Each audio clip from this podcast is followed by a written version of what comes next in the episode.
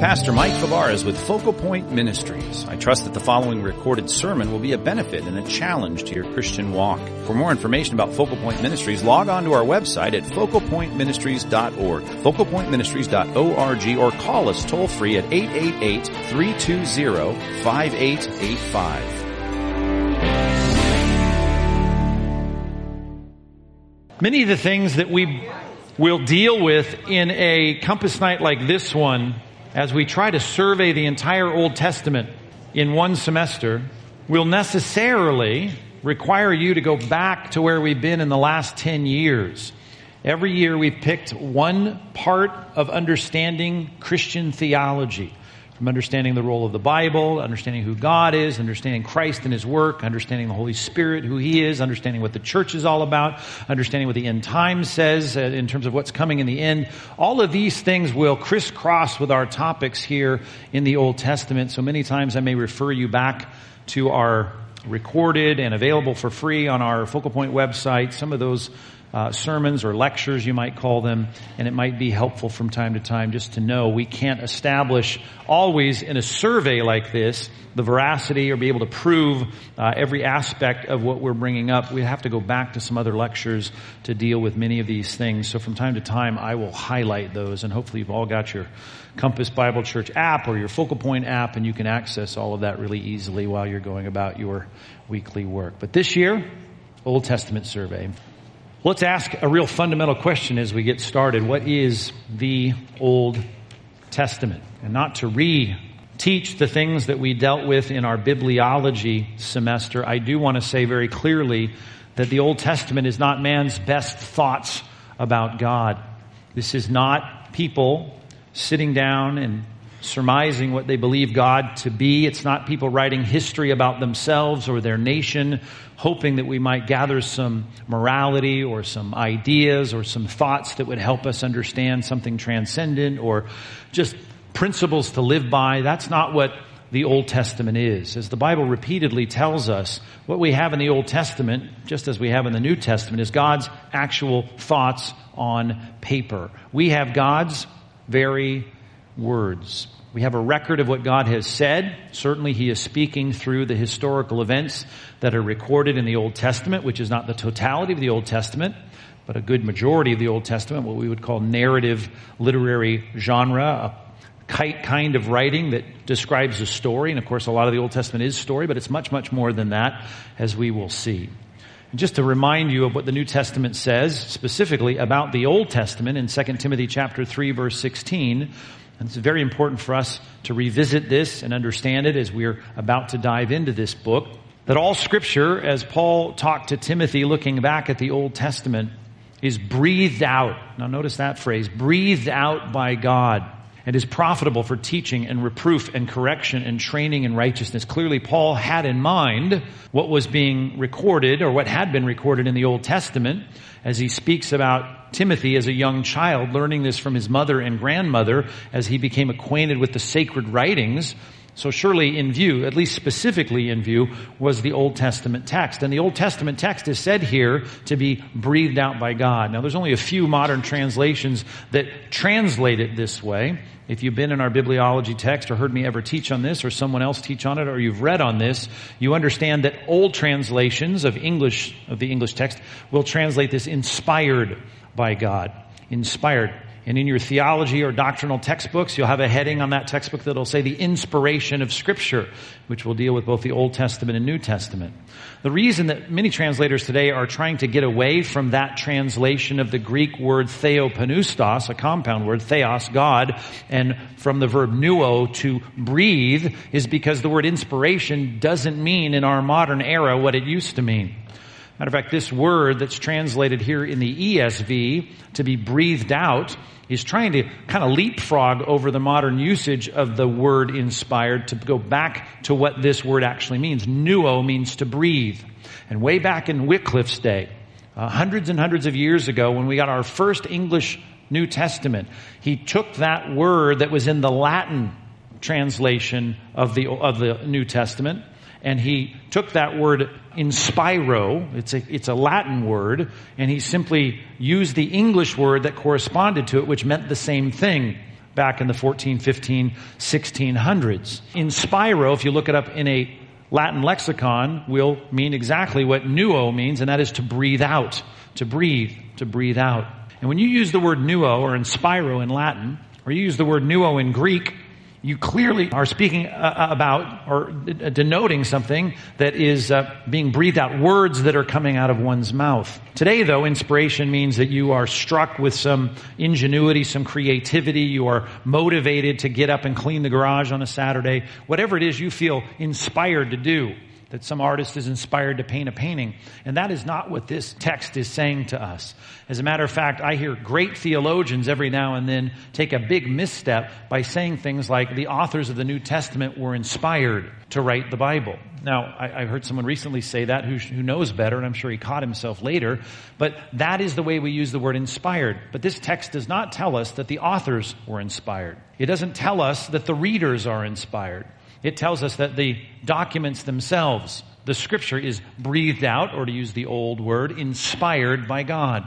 So what we have when we look at the Old Testament, certainly the New Testament would be a whole other set of passages we could look at in this regard, but as we're speaking of the Old Testament, when someone reads the Old Testament, the claim of the Bible is that this is God's very word, as though God were speaking. Let me show you how it's described in other places in the Bible. Acts chapter 1 verse 16. Here's the reference and everyone understood it this way. Certainly you understood the power and prophecies of Scripture, that the Scripture, when it made prophetic statements, is showing that it's written by God. The Scripture, he says in this one particular phrase, had to be fulfilled, which the Holy Spirit, I underlined it, spoke. Now, he's referring to something that David wrote. Oh yeah, it was by the mouth of David. It was a predictive prophecy that came through David, but it was the Holy Spirit speaking. The scripture had to be fulfilled, which the Holy Spirit spoke beforehand. There's the agency by the mouth of David. So when you read the Psalms, particular Psalms that are written by David, the Bible is saying, the New Testament looking back at the Old Testament, these are the words of the Holy Spirit. Here's another one for you. Acts chapter 28, verses 25 and 26. The Holy Spirit was right in saying to your fathers, through Isaiah the prophet, and then he goes on to quote it. Go therefore, and on the, the, sentence goes as he quotes Isaiah. He's quoting Isaiah, but he says it's the Spirit, the Holy Spirit, who was saying these things. He said it to the original audience, and it was through the pen of Isaiah the prophet. When we pick up the Old Testament, as we're about to do and study this for the next few weeks, next few months, we're looking at a document that we must always remember at the outset is a record of God's very words the spoken word of God. Of course, there's a lot to how that has come down to us. It has not been translated millions of times, as the skeptics say. It's not something that's unreliable. It's not like a big telephone game that people have played through history. Uh, go back to our bibliology lectures, and you can study very carefully with me as I take you through all the steps which make us very confident that we've got an accurate record of what was originally written by David or Isaiah or the Apostle Paul or Peter which is, in this case, as we think of the Old Testament, words spoken by the Spirit of God Himself. What is the Old Testament? These are God's words that we're going to be looking at. And it is an Old Testament. That's what we call it. And I might want to clarify, you might say testaments with an S. Now, you can try and summarize it as a testament, but really, we're talking about testaments. Now, we're going to have some numbers here for you to write down, but this is just some bullet points before we get to the numbers. You want other words to define what we mean with this title, testament? You can replace this word. It is an old covenant, or I would say, set of covenants. It's an old set of, to use another word that we use more often, agreements. It's a set of partnerships. It's a set of contracts what kind of contracts? A set of contracts, agreements, partnerships between God and people. The Old Testament, the words that we use to describe these 39 books that we're going to study, is called the Old Testament. That's shorthand for a bunch of writings that come from God that record his contracts, those are the high points of the Old Testament, his agreements, his partnerships as he enters into a relational, covenantal partnership with people. That's why we call it the Old Testament. As you'll see from my theology, if you're well versed in theology, I don't believe it's just one covenant, as some would try to say. There's many covenants. Let's look at six of them in the Old Testament, just real quickly. Number one, subpoint C. Let's talk about God's covenant, His agreement, His partnership. He entered into some kind of contractual agreement with Noah. He calls it a covenant. This is a word used hundreds of times in the Old Testament, and there are specific and very important high points in the Old Testament where we have covenants. We don't see much about it beyond what we read in Genesis 9, but after the flood, God enters into a covenant with Noah as a representative of mankind, and he says, What? No longer will I destroy the earth with water. I will not flood the entire earth again. We call it the Noahic covenant. Now, usually the covenant involves a promise on God's part and some kind of commitment on the man's part or the person's part. And in this case, it's a really one-sided promise. It's a promise, I guess that you could say, implies the fact that you would be wise to be in agreement with me to commit to do right because I just destroyed the world because all you guys were doing wrong. Nevertheless, there's nothing dictated or itemized in the Noahic covenant. It is simply a call that God makes that he will not flood the world again with water. At least not the totality of it, which we'll look at when we get to this next time we get together. Sure, there's some flooding in Houston, there'll be flooding in Florida, but we're talking about a universal flood, and that's the description in Genesis. We'll look at that next time we're together. Number two, God's covenant with Abraham. We call it the Abrahamic covenant. Very, very, very important covenant on which many of the covenants that I'm about to itemize really trace their way back. We call it the Abrahamic covenant. This one's very clearly a one-sided covenant where God, through the kind of covenantal symbolism that is of the ancient era of the second millennium BC, he divides the animal, walks through this, doesn't allow Abraham to do the same thing. We'll look at that. But this is clearly saying, listen, I'm going to sign the contract. I'm not even going to make you sign it. And I'm going to make a promise to you. Now, there were parts of the Abrahamic covenant where he says, you do this and these things will go well for you because it's reiterated in Genesis 12. That's where we first find it. Genesis 15, Genesis 17. We see it many times reiterated and certainly even by his children and grandchildren as God continues to talk about the Abrahamic covenant of Genesis 12. Primarily a one-sided covenant. Number three, God's land covenant. God makes a covenant that I'm going to make you, Abraham, a great nation, from you a great people, through which the whole world will be blessed, and there's going to be a land that this nation that I raise up from your lineage, your descendants, I'm going to put them in a land, the land of Canaan. The old school textbooks call it the Palestinian covenant. That word has kind of fallen out of favor, at least in um, those that are sensitive to the Jewish people reading our books about the land covenant. Nevertheless, if you're reading in a Bible survey book, a, a theology book, you'll find that sometimes it's the Palestinian covenant, the land covenant. God makes a promise. And he does say this in Deuteronomy 29, if you want to know where it's found. It's found really in 29 and 30, Deuteronomy chapter 29 and 30, where he says, here's some of the quid pro quo of this promise. You do these things, and though I give you the title deed to this property here, this piece of real estate in the Middle East, uh, I, am going to kick you out if you don't obey me or you become idolaters. Uh, they didn't lose the rights to it. The pink slip was not lost, so to speak. The deed was not lost. But God says, I have the right to take you out of it and I'll bring you back when you repent. Number four, God's covenant with Israel. We call it the Mosaic covenant. God makes a promise with the individual Noah. He makes a promise with the individual Abraham. He makes a promise now to the nation with a land covenant, a covenant and a promise to the nation of Israel regarding the rules that come through Moses at Mount Sinai. And of course, he says, I'll bless you if you keep these rules. And if you don't keep these rules, there'll be consequences. And in that regard, God enters into this partnership. And as he says in the scriptures, and Moses reiterates, setting before the people life and death based on God's agreement, like we might make with our children. You do these things and this blessing will come. You do those things and these repercussions and consequences will come. Number five, God makes a covenant with David. We call it the Davidic covenant. It's found in 2 Samuel chapter 7, a very important chapter in the Bible because Christ clearly is in view in that text, and as it is read from the New Testament perspective and the writers of the Gospels, they keep tracing things back to this promise to David. So we see this often referred to even in the prophets, this promise that one day God will raise up a descendant of David who will be the king of the whole world. We celebrate it every Christmas. We often look at those Old Testament passages. They're themes of our songs, the Davidic covenant. Then God forecasts a new covenant. In the latter prophets, he makes a promise to the people of Israel, and he says there's going to be a new covenant.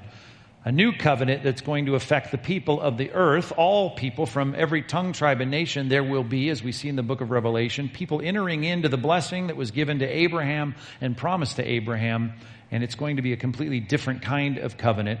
in that it will be fulfilled, all the stipulations of the previous covenants in the person of Christ, and his spirit then will invade the people's hearts, changing their heart, and I will move them to keep my rules and laws, and then I will be free to bless them. Righteousness will be fulfilled, so much to that.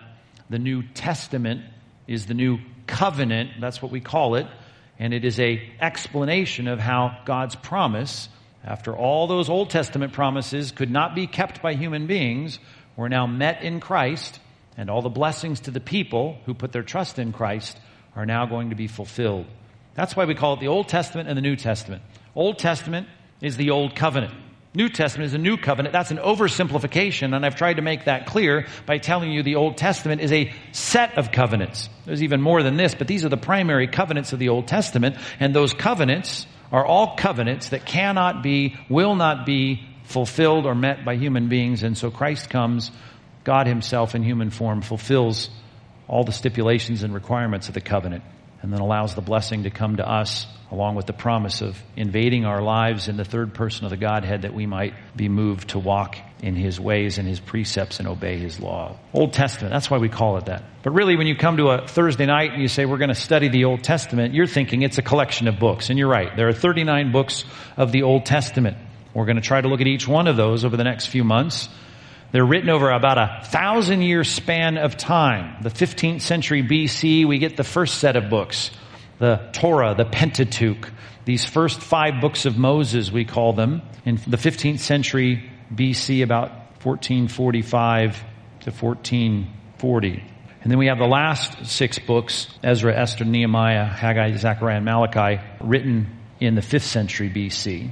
So, we got a thousand years in which they're penned. Of course, Genesis, which we'll look at next time, is referring back to events before the writing, written in the 15th century BC, but it's going back far beyond that. We'll divide that book in half, the first 11 chapters, and then chapters 12 through 50, and we'll see how these nicely lay out in our minds and our thinking. Of course, the dividing line is the Abrahamic covenant as God chooses a person through which to build the nation, through which to bless the world, and that's why you're sitting here, I hope, with your sins forgiven and the hope of the new Jerusalem on the horizon. There are 11 books in the Old Testament that advance what I'm calling in this study a timeline.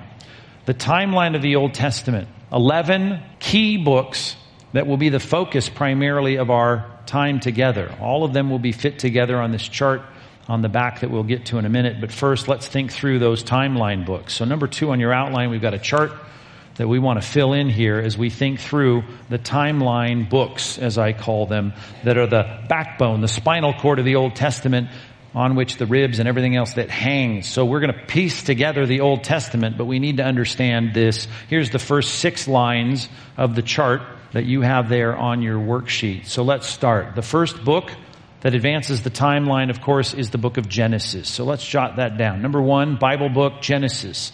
The main concept really is tied up in the name of the book. The name Genesis means beginnings. It's all about beginnings. The beginning of the world, the beginning of mankind, the beginning of a nation. God's beginning and setting things up. He's forming something for His glory and purpose, and He wants us to be a part of it, and Genesis is laying the foundation foundation for that. At this point, you should already know where we're going. Chapter 12 is the key chapter in this book. What happens? The Abrahamic covenant. On this particular promise, and we'll spend time here next time we get together, there is so much that relates to what we go and study every week as we look into the New Testament book of Luke, for instance. We're studying the ramifications of what God has promised in Abraham so long ago. So, timeline book number one, Genesis if you think of Genesis, you just think of God's laying a foundation. The beginnings of stuff is all described and talked about. Key chapter, we should never forget chapter 12 of Genesis because it starts the most important covenant there as we think about God laying the foundation for our salvation. Exodus is the next book that advances the timeline. Exodus, you should get the idea of what this book is really focusing on by the title. We put exit signs over those doors because that's how you get out. This is all about deliverance. That perhaps is a richer word than exit. I could put the word exit. Uh, but really it's about a rich redemptive story of God taking prisoners and slaves in Egypt and freeing them and allowing them to go out.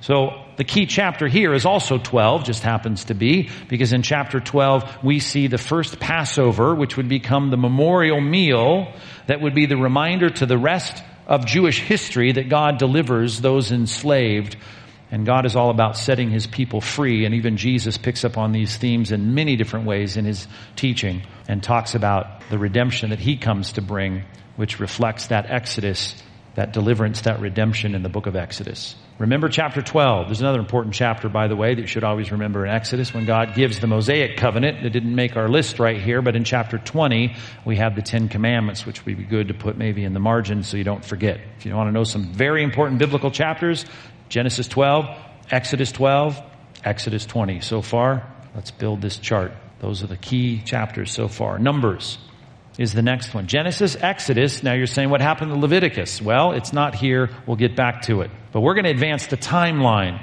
And the timeline is going to be advanced when we get to the end of Exodus and we start the beginning of Numbers. Numbers, you might say, well, if we're going to follow the pattern, let's just, it's about counting. Well, it is about counting, and a big part of starting the book of Numbers is about counting for the first 10 chapters, but it really is about assessing the people as they go through the desert. We're taking census, we're seeing who's there, and God is establishing the fact that He's taking people out of Egypt. He's got all of them numbered, even the hairs on their head numbered, as Jesus would point out later. But they end up wandering. This is not a happy book in many ways, though God is showing that He is faithful to take care of His people. It's a book about them wandering in the wilderness. Chapter 14 is the pivotal chapter that is to be remembered and memorized as you think about the book of Numbers.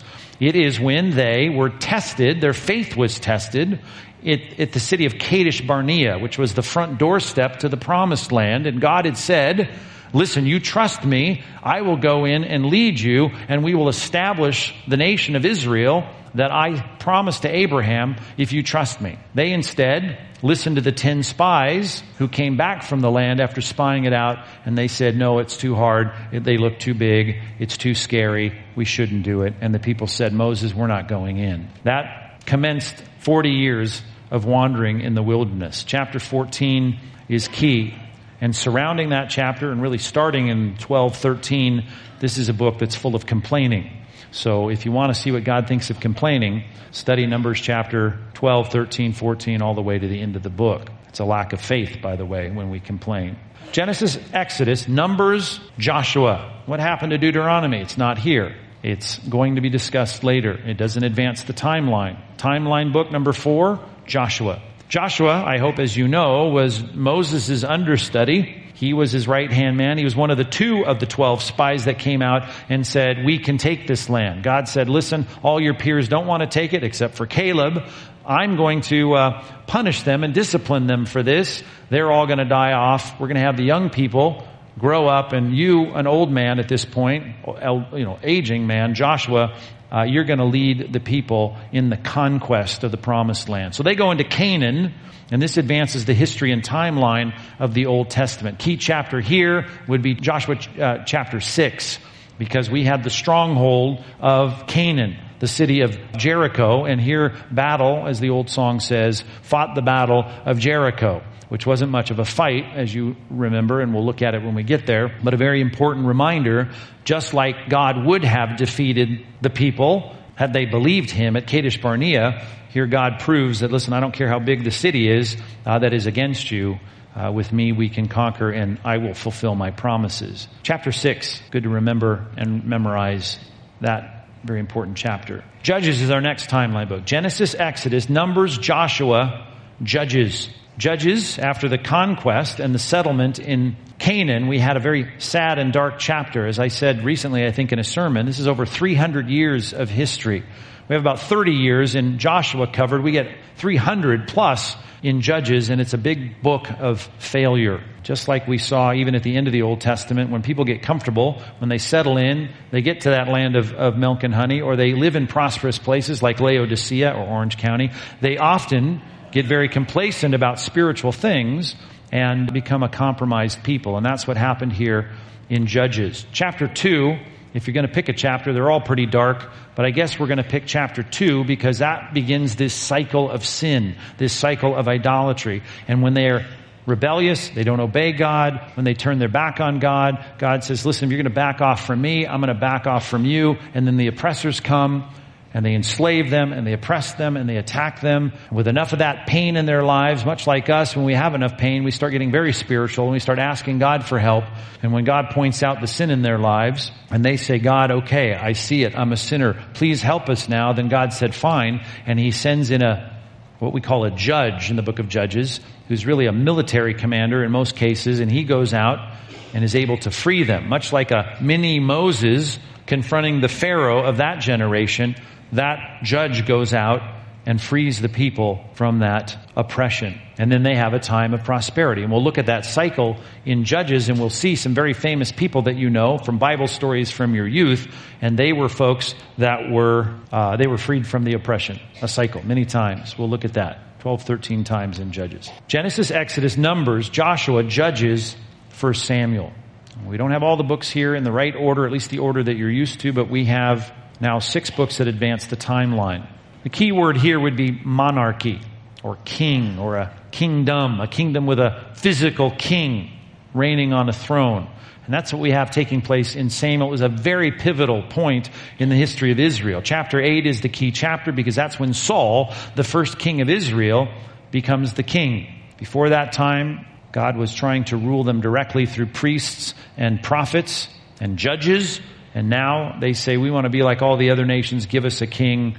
And they get a king and he's not all that, as you remember. Saul becomes the king. We'll look at that, tie some stories in that I'm sure you know. Genesis, Exodus, Numbers, Joshua, Judges, 1 Samuel, 2 Samuel. Number seven on your chart.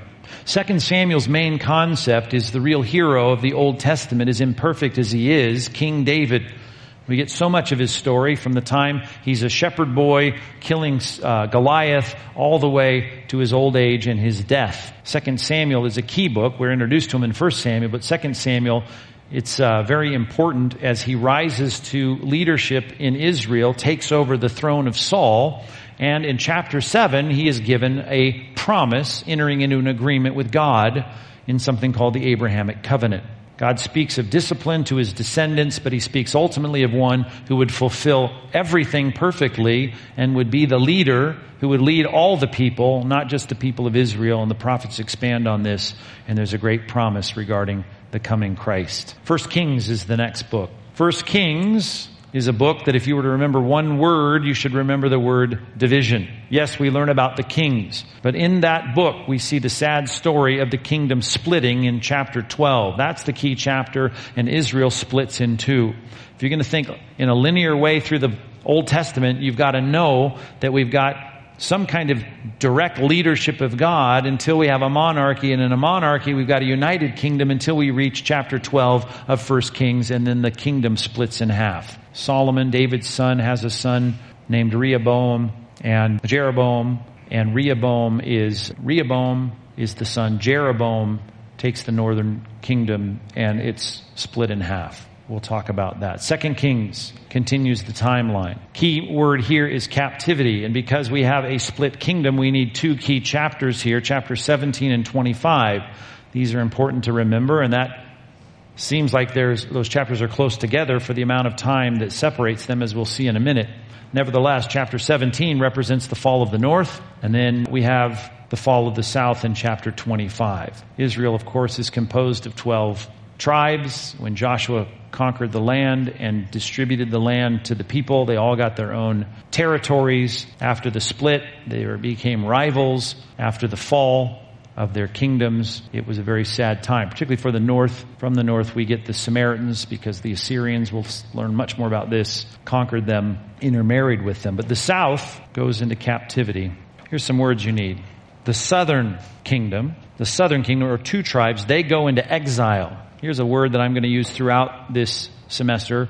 Captivity, exile, exilic. This is a 70 year period where the southern tribes are taken prisoner to, by the Babylonians for 70 years. So in that little strip there, you want to write down southern kingdom. It's also called Judah, taken to Babylon into exile or captivity. That is a huge marker in our timeline and in our thinking.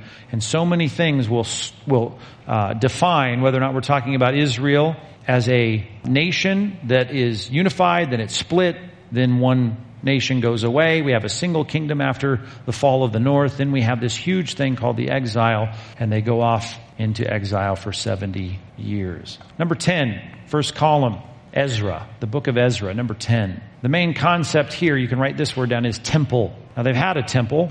Solomon built the first temple in about 10th century BC, but we have here now the reconstruction of the temple because of course Nebuchadnezzar had destroyed the temple and so Ezra is now rebuilding the temple. In chapter 6, which is the key chapter in this book, the temple foundation is laid, not finished.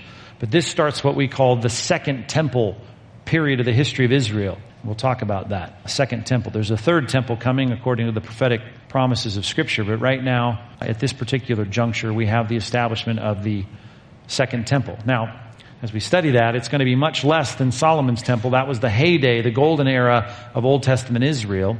And yet, by the time you get to Jesus' day, they're talking about how wonderful this temple is. Well, that's a temple that was built by Ezra and his men, and yet it was refurbished, restructured, and, and gilded by Herod, Herod the Great. So that's why it was so fabulous, and yet we're going to read about the construction of it, and the old timers are going to cry because they're going to say, this temple is nothing compared to Solomon's temple. We saw Solomon's temple before Nebuchadnezzar destroyed it. So we'll try to make sure we don't misunderstand that. It was the second temple period, which was destroyed in 70 AD by Titus, who would later be the emperor of Rome, but that temple was a refurbished temple. It's still the second temple. Number 11, Nehemiah. Key word here is walls the walls of the city, that is, also happens to be chapter 6 is our key chapter.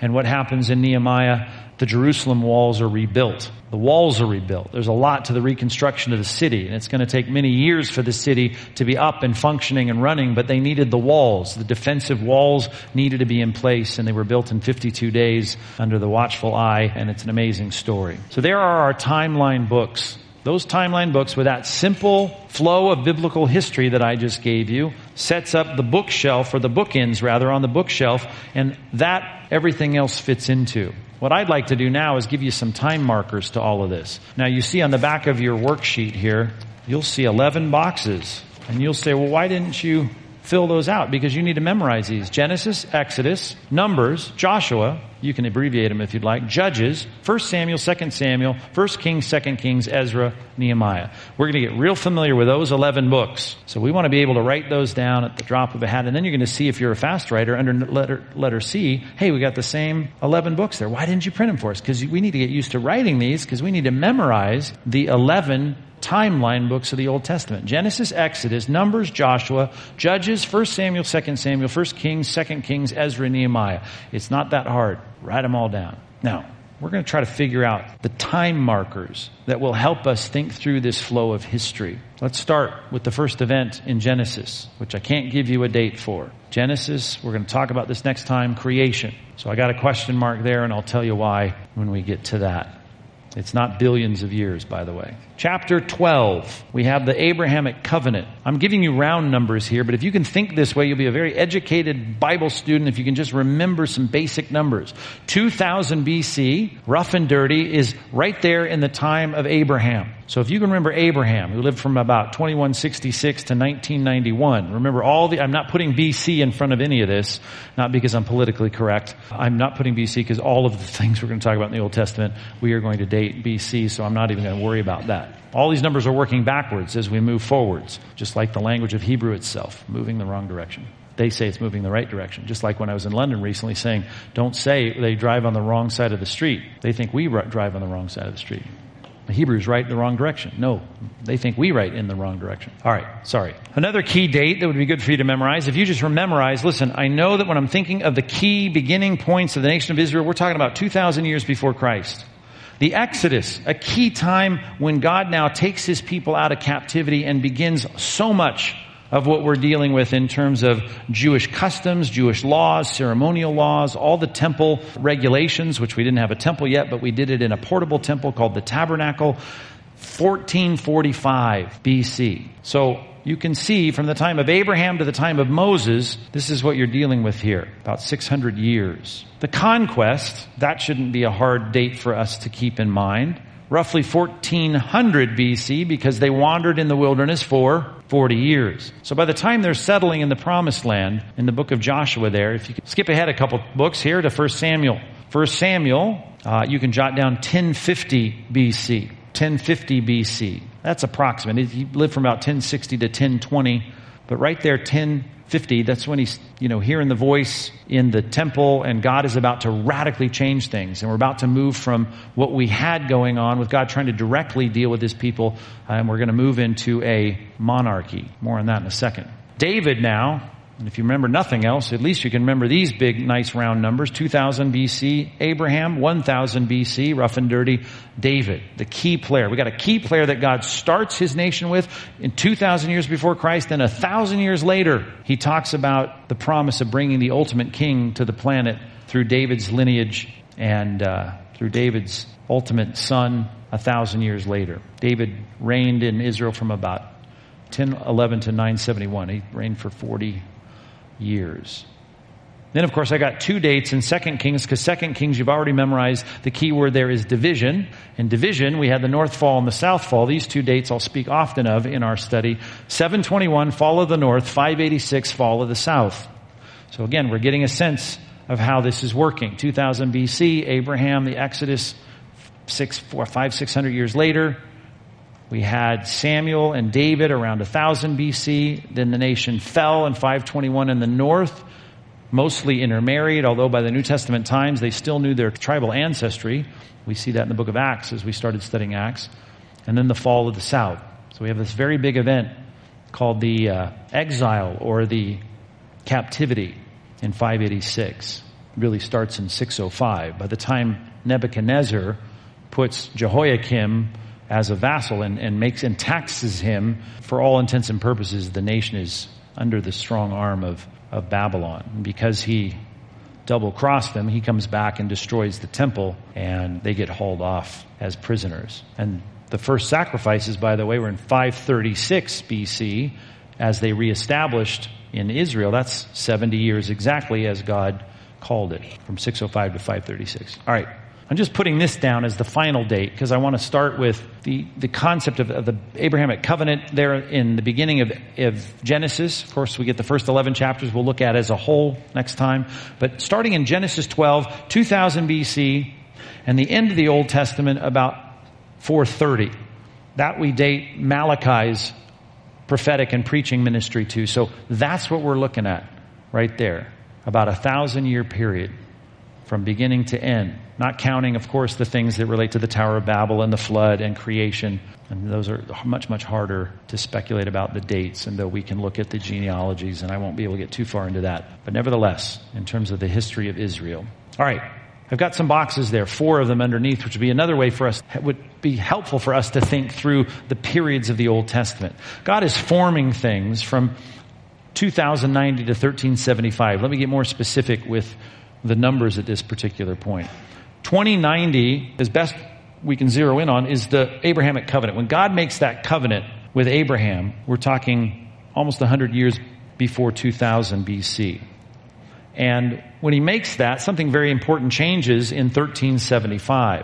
In 1375, we start this period of theocracy where God is going to now, once they settle in the land after the conquest, now we're going to have a nation in a land. We got people that all are descendants of Abraham and some proselytes who aren't, but they're all living under the Levitical law, Mosaic law. Let's let them now enter into this relationship with me and live in the land as a nation. And they failed and they failed and they failed. And they spiraled into this cycle of sin during the period of Judges for 300 years.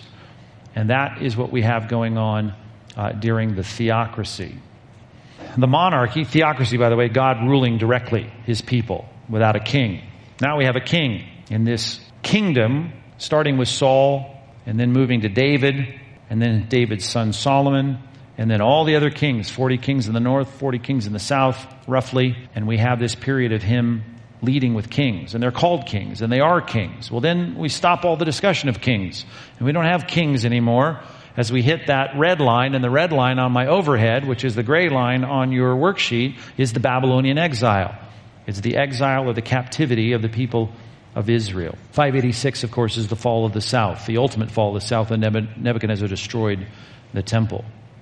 Then we've got one more period. We can call this the restoration of the nation. And much goes on here from 586 to 430. Now I start with 586 because from the time they got kicked out, just like when your kid goes to his room or gets in trouble, right then he starts thinking about how bad it is and I want to get back at it. And though they were there for 70 years, the bulk of it, uh, they were wanting to be back in the land and they were crying for restoration. And though the new, the Old Testament ends in 430, you need to realize that the Jews are still feeling like they're in the period of restoration. Your Orthodox Jew, Jewish friends or your conservative Jewish friends, if you go to Israel, you've been to Israel, they dress in black. They dress in black because they're mourning. They haven't restored the nation the way it should be restored. We need the priesthood. We need sacrifice. We need the temple mount. We need all those things. We're still in a process of restoration. If you're a, a Jewish person that's rejected Christ, you're trying to get that all functioning again.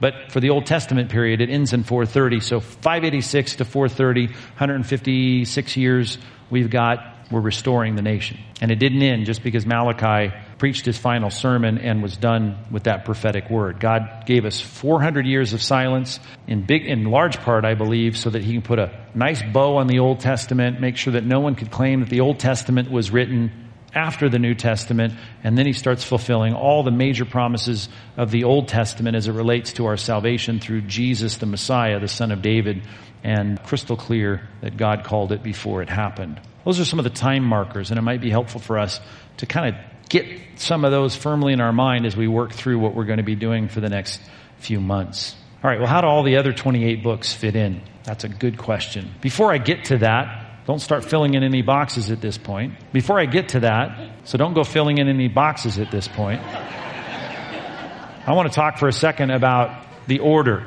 You may think I'm playing fast and loose with the Bible because I'm taking the Bible here out of order. There is no sacred order to these books. Uh, these books were always recognized as God's word from the very beginning, as they were collected in the in the worship center, in the tabernacle, and later in the temple. But the order of them is a man-made process to try and figure out a logical sequence of how we're to study them and understand them. In Luke 24, 44, you might remember, and I should have put this on the screen, I didn't, but Jesus is at the end in the Great Commission of Luke 24. He says, these words of mine that I spoke to you while I was still with you, that everything written about me in the law of Moses, the prophets, and the Psalms must be fulfilled. That is the traditional breakdown of the way in which the Jewish person thought about these collections of books in the Old Testament.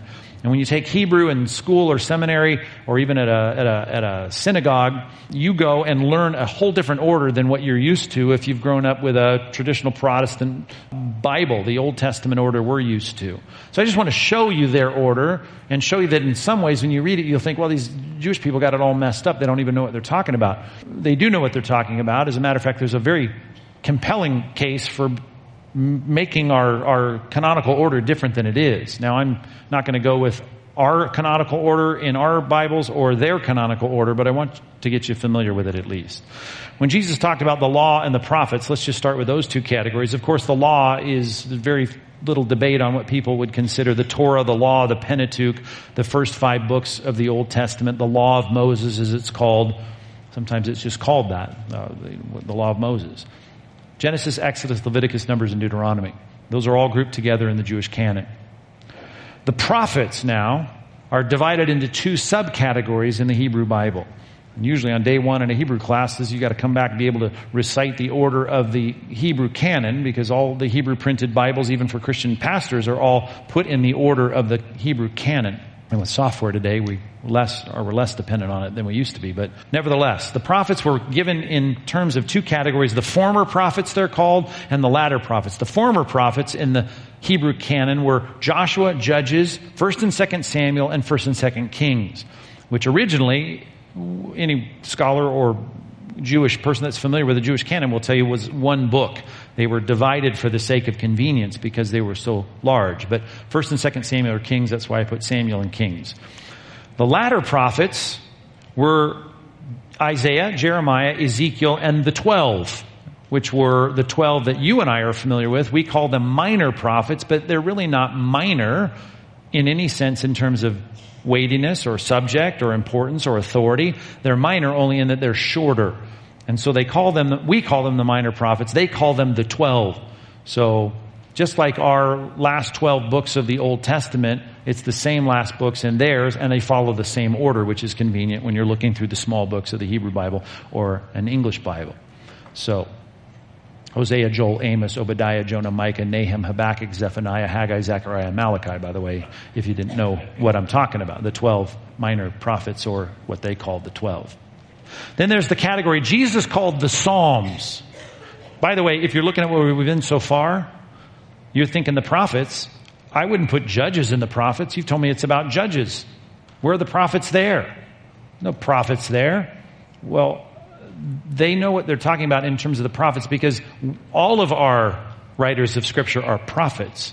What they're trying to do is be able to have you read from Genesis to the end of the of the of Malachi and be able to give you a sense if you read them in that Hebrew canonical order the whole gamut of biblical history of the Old Testament.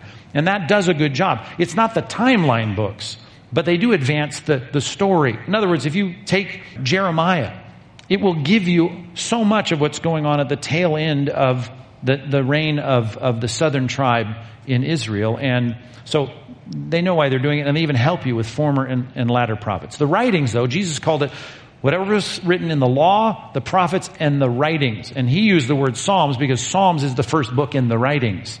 And moderns will talk about the modern Hebrews, the law, the prophets, and the writings. Psalms is the beginning of that and the biggest. And you'll see the poetic books, we call them here. Psalms, Job, this is the order, Proverbs, Ruth, Song of Solomon, Ecclesiastes, Lamentations, Esther, Daniel, Ezra, Nehemiah, and 1st and 2nd Chronicles. That's the, the order of the Hebrew Bible, the Hebrew canon. We could argue why they do it that way. There is a lot of sense to this order. They are giving us a sense of how they'd want to teach their kids in the flow of biblical history. There is no divine, divinely given way, no God breathed way to order them. This semester, what I'm trying to do and what I'm about to give you in this letter C here, this is going to be the framework. Matter of fact, it'd be wise for you just to have this and bring it back and have a sense of what we're doing as we move through all of these books. This is going to be our roadmap. What I'm trying to do, and I don't fill in any boxes at this point, I'm just giving you some information here. This semester is going to differ from both your table of contents and a Hebrew Bible's table of contents. We're going to focus on those timeline books. We're going to see those timelines books while we could have added other books that may have advanced a bit of the story or filled in a gap. Those 11 books are the books we want to concentrate on. We're going to try to think throughout this whole semester here chronologically. We want to start and move through those timeline books and then deal with books that line up chronologically with those books as best we can until we get to the prophets, as you'll see. The pro- what we call the prophets, Isaiah through Malachi. We're going to group the poetry books together. That's one exception. We're going to pull those books out and we're going to spend some time looking at, at all of those. And by poetry, I mean Psalms, Proverbs, Ecclesiastes, Song of Solomon. I'm not counting Job in that. Well, I do, I do think I'll throw Job in that, even though it doesn't, you'll see in a minute. Hold that. Here's how we're going to segment the prophets in our study. And again, this may just be academic for you because you're just going to follow along however I teach it. But we're going to look at the prophets this way. The prophets during the divided kingdom. Okay, when the kingdom split, we've got writing prophets that we're going to look at, and we're going to look at those in chronological order. That'll be a group of them. We're going to think in those terms and hopefully get a sense of how those, those prophets group together in time. Then we're going to deal with the prophets of the single kingdom, and I don't mean the united kingdom or the unified kingdom. I mean the kingdom after the fall of the north. So from 721 BC to 586 BC, we're going to look at that group of prophets. Whether they're big, major prophets, or small books, minor prophets, those will be together so that when you think about the prophets, when you hear someone quote the prophets, you go, oh, I can think in terms of divided kingdom prophets. That means from Rehoboam and Jeroboam all the way down to 721 BC. Then I'm going to think in terms of 721 to 586, the single kingdom prophets. Then I'm going to think of exilic prophets. Exilic, captivity, those words are synonymous in our discussion. Those are the prophets during the, the exile, that 70 year exile. Then we're going to think in terms of post exilic, after the exile. If we can think chronologically about the timeline books, we can put together, as you'll see on this chart, books that surround those timeline books. Think just separately about poetry books, and we will group Job with Psalms, Proverbs, Ecclesiastes, and Song of Solomon. We'll look at those together. Then we're going to look at the prophets and try and think in four different categories. And if you can think that way, when someone says Haggai, you'll be able to, uh, okay, I see where we are in the timeline. I understand that. That's just giving you a sense of where we're going. Hey, why didn't you fill in those? Because you know them. Genesis, Exodus, Numbers, Joshua, Judges, 1 Samuel, 2 Samuel, 1 Kings, 2 Kings, Ezra, Nehemiah. You're going to say those in your sleep tonight. Matter of fact, the last person you see tonight, make sure you can say those 11 books in order. It may mess you up next time someone says, Do you know the Old Testament books? And you're going to say them all wrong. And they'll think you don't know the order. Genesis, Exodus, Numbers, Joshua, Judges, 1st, 2nd Samuel, 1st, 2nd Kings, Ezra, Nehemiah. Easy. And the red line stands for what there on the screen? Babylonian captivity, and another word for that is the exile, or the doghouse, if you'd like to call it that. Now, I didn't number these boxes because I was running out of room, it seemed, on the screen, it would get really small. But if you look carefully at the screen as to how I fill these in, I'm going to go back to your Awana days, and at least we're going to go through the Old Testament books in order. But they will not be put in order in the boxes from left to right.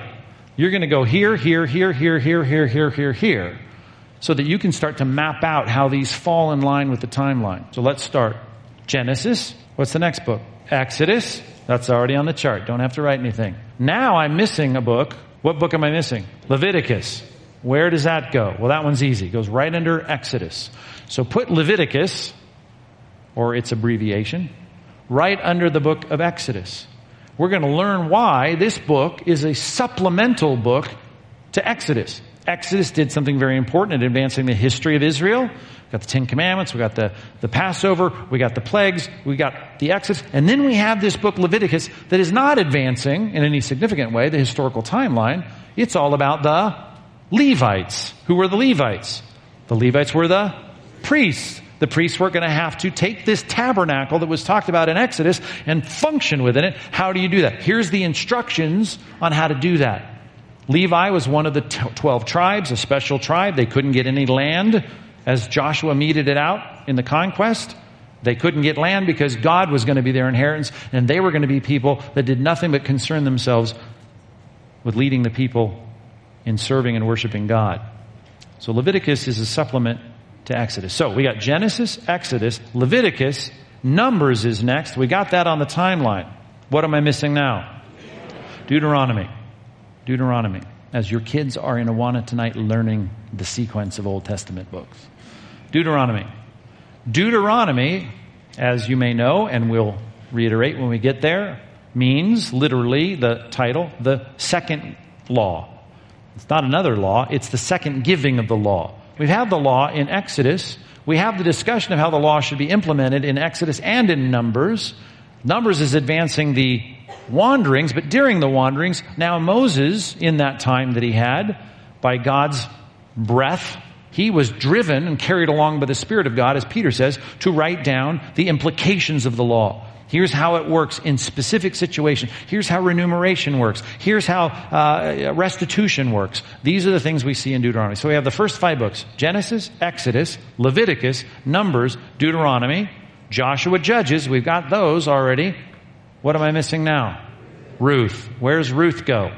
Right under Judges. Ruth is a tender little love story. I understand that. But really, what it does is gives us a very bright happy spot in the middle of one of the darkest 300 year period uh, of, of Israel's Old Testament history. So we put it under Judges, and you can put a smiley face in the box because it is a bright spot, a happy spot, where God is setting up now the birth of who?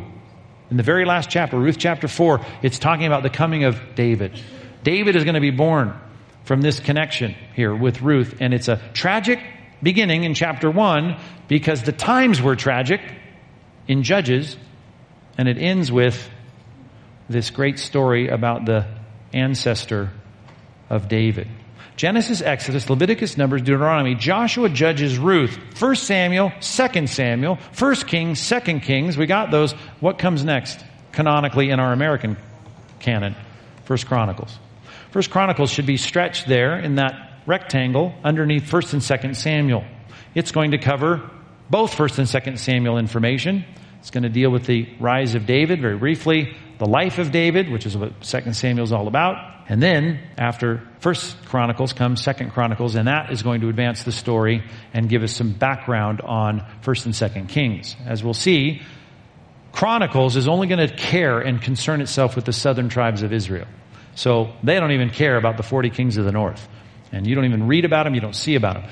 The hard thing about reading 1st and 2nd Kings is you're bouncing back and forth from the North Kings, the South Kings, the Northern Kings, the Southern Kings, the Northern Kings. You, you read people and you say, I, I can't even remember where they fit. 1st and 2nd Chronicles gives you that clear shot from David's life all the way down to the fall of Jehoiakim and the end of the southern tribe, which was all that was left at that particular point. The ten tribes of the north were dispersed. Genesis, Exodus, Leviticus, Number, Deuteronomy, Joshua, Judges, Ruth, 1 Samuel, 2 Samuel, 1 Kings, 2 Kings, 1 Chronicles, 2 Chronicles. What comes next in our American canon in the order? Ezra, Nehemiah, got those in order. Then what? Esther. Esther. Esther, you might remember, is here. You can put under Ezra during this time of the restoration. We've got uh, this another interesting story, not quite a love story. Actually, it starts with a a bit of a divorce at the beginning of that book, but we'll look at it. It's a great book. Goes right there under Ezra. Okay, Genesis, Exodus, Leviticus, Number, Deuteronomy, Joshua, Judges, Ruth, 1 Samuel, 2 Samuel, 1 Kings, 2 Kings, 1 Chronicles, 2 Chronicles, Ezra, Nehemiah, Esther. Right there, we filled in the whole top two tiers of this. Now we're getting to a category that in our Protestant canon, in our Christian canon, now we're going to start a category in our canon of the poetry books. And the first poetry book though it seems more like a story, but it's written in poetry, not prose, is the book of Job. Where's Job go? Well, this is a weird place for it. I put it under Genesis. Why'd you put it under Genesis? Because there's a lot of hints in the book that that's where it belongs. It starts with him sacrificing for his family, this patriarchal leader. Well, that's something the Levites should do. No, that's something he's engaged in. He lives an awfully long time if you read the book and add up the numbers carefully. He's living almost 200 years. You've got a guy that's living in the age bracket of what you saw not long after the flood. And there's lots of reasons for that, but you saw a precipitous drop in age. I'll do it your direction. Precipitous drop in the age of people on the earth from the deluge or the flood, and Job fits nicely right in that period of descending uh, ages. Abraham was what, 175? Here's, here's Job in that same time period.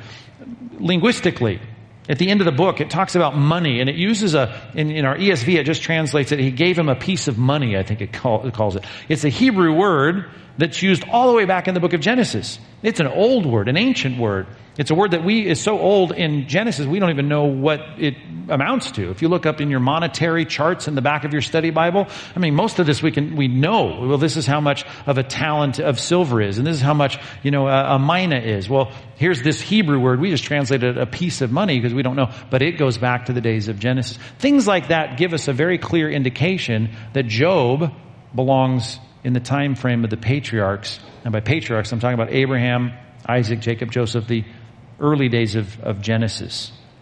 So Job goes there. Now we started the poetic books. I got Job. What comes next in our in our Christian canon? Psalms, big book. Now Psalms is a collection of worship songs, but many of them are by David. Many of them are by David, and many of them are dedicated to David. And so we're going to put it in the time frame of David. And if you want David's life, you should be under 2 Samuel. Of course, we learn about him in 1 Samuel. But Second Samuel is when he's the king and he's ruling. And so we'll put Psalms under Second Samuel. Psalms. Psalms, when we're talking about the collection. Psalm, if you're quoting one. You wouldn't say the, you know, you wouldn't say Psalms 23. It's Psalm 23. Anytime you quote a singular psalm, you know that. What comes after Psalms? Proverbs. Okay, let's put that right next door because Solomon's son is responsible for much of the Proverbs, not all of them, as we'll see but we'll put him right next door. And of course, this is not to scale. What comes next? So Job, Psalms, Proverbs. What's next in, in our Christian canon? Ecclesiastes. Who wrote Ecclesiastes? Solomon did. So we'll stack that right underneath Proverbs. Job, Psalms, Proverbs, Ecclesiastes. What's next? Song of Solomon, the racy book. We'll put that right there. Solomon wrote that. Some people um, stumble over the reality of Solomon writing that book. Seems like a very tender love story. It seems like a very rich celebration of monogamous, you know, one man, one woman kind of thing, and Solomon seemed like a real womanizer and all these, I don't understand. This is clearly a picture of him looking back. I can think this clearly with regret. His downfall was his many wives and how it just compromised his spiritual life and everything else. It became the thing that God even pointed to and said, here's Solomon's problem. And he writes a love song about this wife of his initially. Maybe he wrote it early on during that period of time. But there's theories about it. We'll talk about it when we get to the Song of Solomon, a celebration of his romantic love with the Shulamite bride. All right. Now, let's move down here and I've kind of blown up this period from 1 Kings to Nehemiah, and you can see where the exile gets fatter.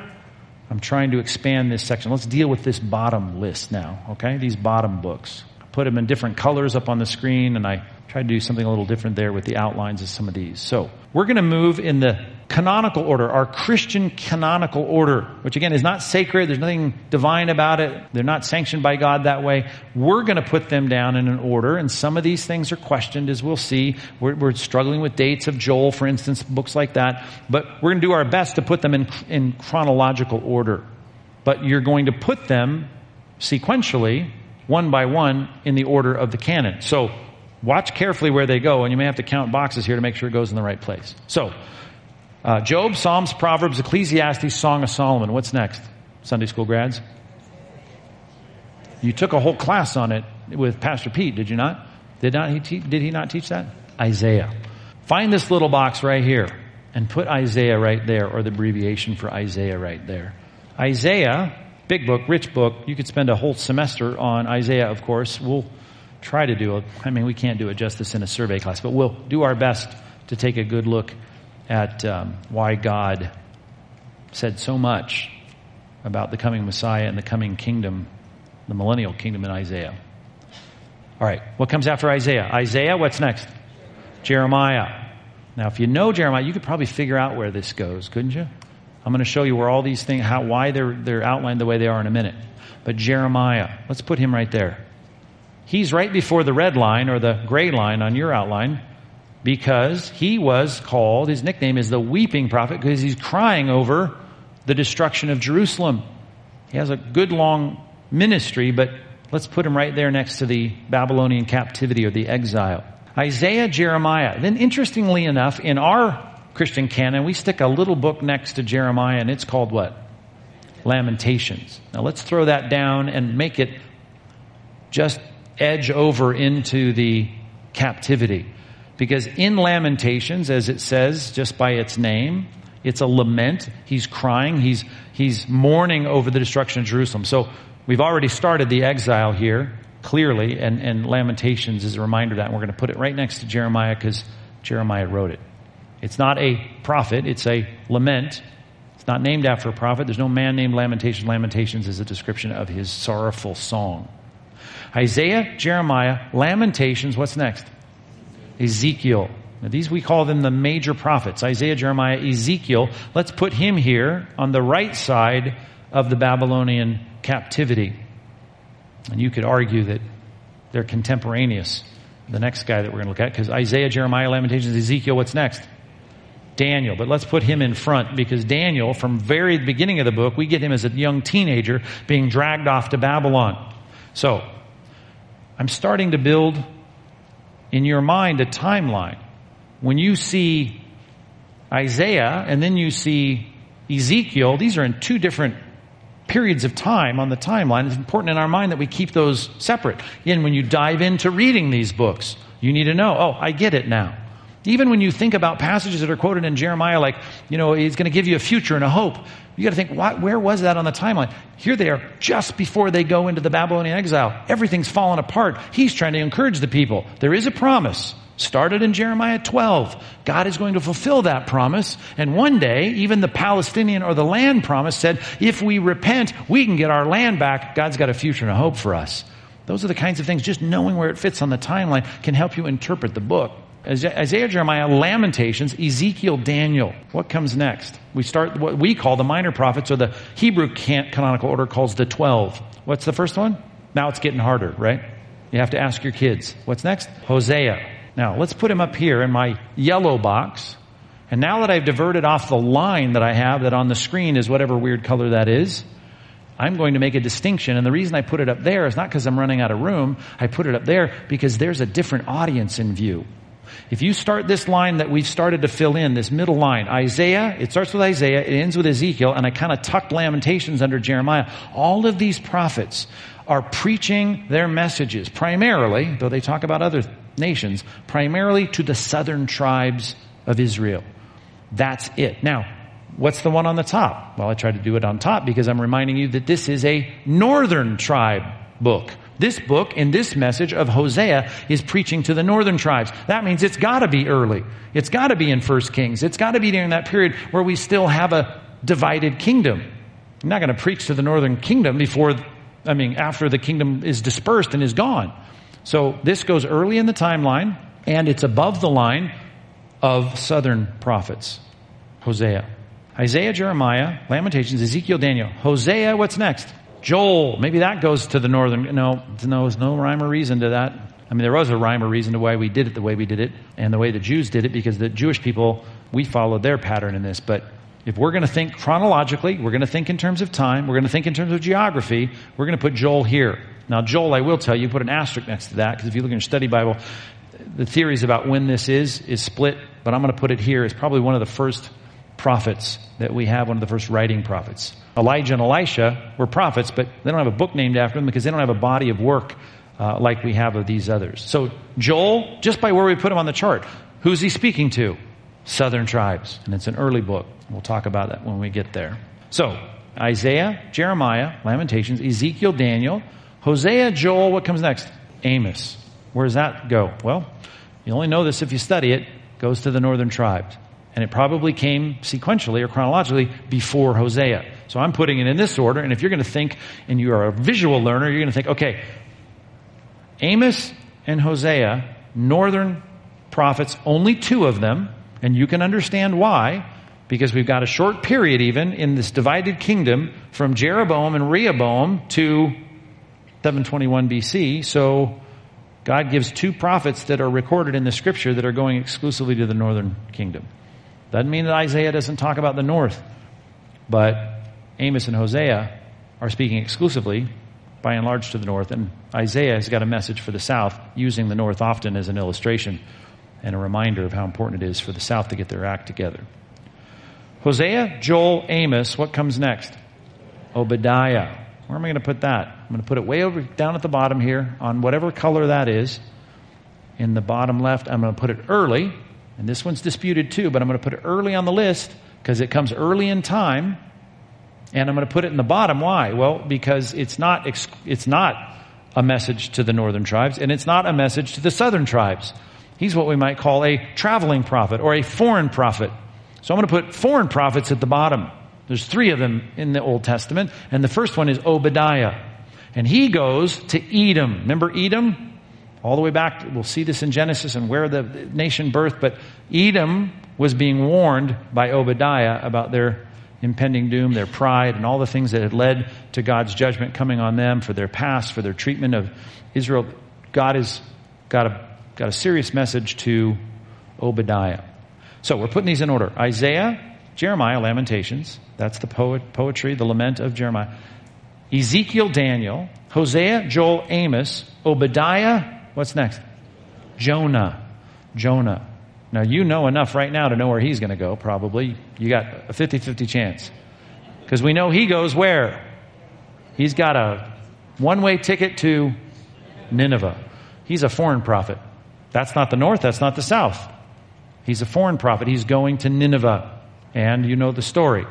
Gets barfed up on the beach. He preaches. And he preaches. And he's not telling them to repent. He's just saying, it's over for you guys. You're in trouble. God's going to destroy you. And they repent. Hosea, Joel, Amos, Obadiah, Jonah. What's next? Micah. Let's put him right underneath Hosea. And again, there's a little debate as to who comes first here, but they're all tucked right here in to this period in Isaiah's ministry. And Isaiah's ministry is really long, and it'd be better maybe to put line charts, but we don't, we don't have all that space on your page. But let's put him there, commencing his ministry somewhere during the period of Isaiah's ministry. Hosea, Joel, Amos, Obadiah, Jonah, Micah. Do you know what's next? Nahum. Well, who is Nahum? Nahum is preaching to a foreign country. Who's he preaching to? He's preaching to Nineveh of all places. Why? I put a gap. It's not just bad spacing. I put a gap on purpose between Jonah and Nahum that's bigger than between Obadiah and Jonah. Obadiah preaches to Edom. Jonah preaches to Nineveh. Nahum preaches to Nineveh.